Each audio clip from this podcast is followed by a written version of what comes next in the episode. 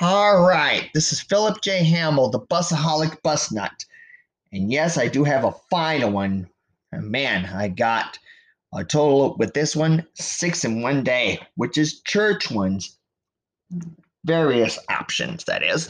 Now, some people know that some of these church ones, I mean, they will have various ones. They have like former school buses or full scale motor coaches, but in some cases, they even have like former transit buses, which they use sometimes for stuff in that.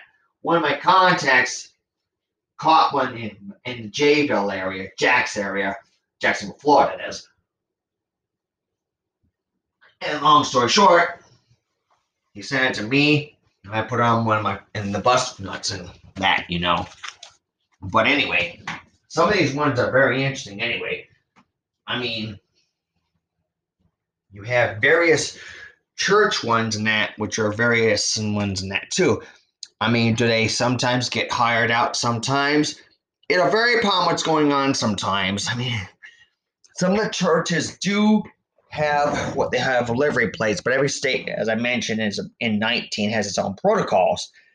Now, in this state, one crew, which I caught, had in this case, uh, a 15 passenger van under state regulations, he was required to have a livery plate.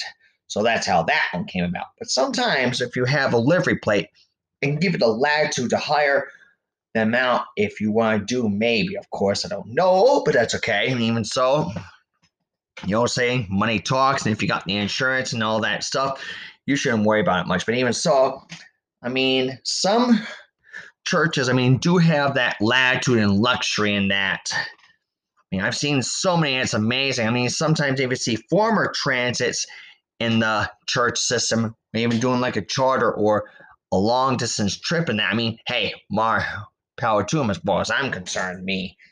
Of course, anyway. Now, of course, I hope is they got like a restroom or something in that. Or they at least know the breaks and that and how much is going to go in that, of course. That's all I ask anyway.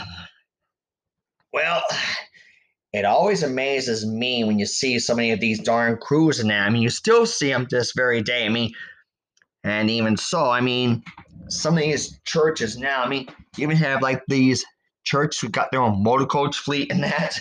And it amazes me in many ways in that too, you know, it really does sometimes. I don't really worry about it much, but I mean, as far as I'm concerned, all I care is they're up to par. They got drivers who know what they're doing.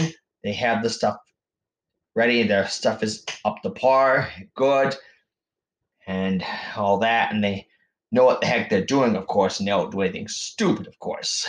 It's all I ask in turn. I don't ask more, and I ask less. I mean, really, I don't. Now, that was episode 20 of the Busaholic Bus Nut from Philip J. Hamill. Now, it's going to get more interesting when we get towards the final bit, because I think we have nine to go, I believe, if memory is right.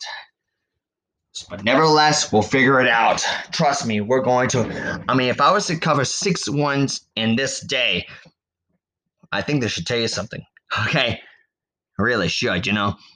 And some of the ones at times were kind of short, but sometimes, I mean, what can I say? You do as you do. Well, I think with me, you know the rest.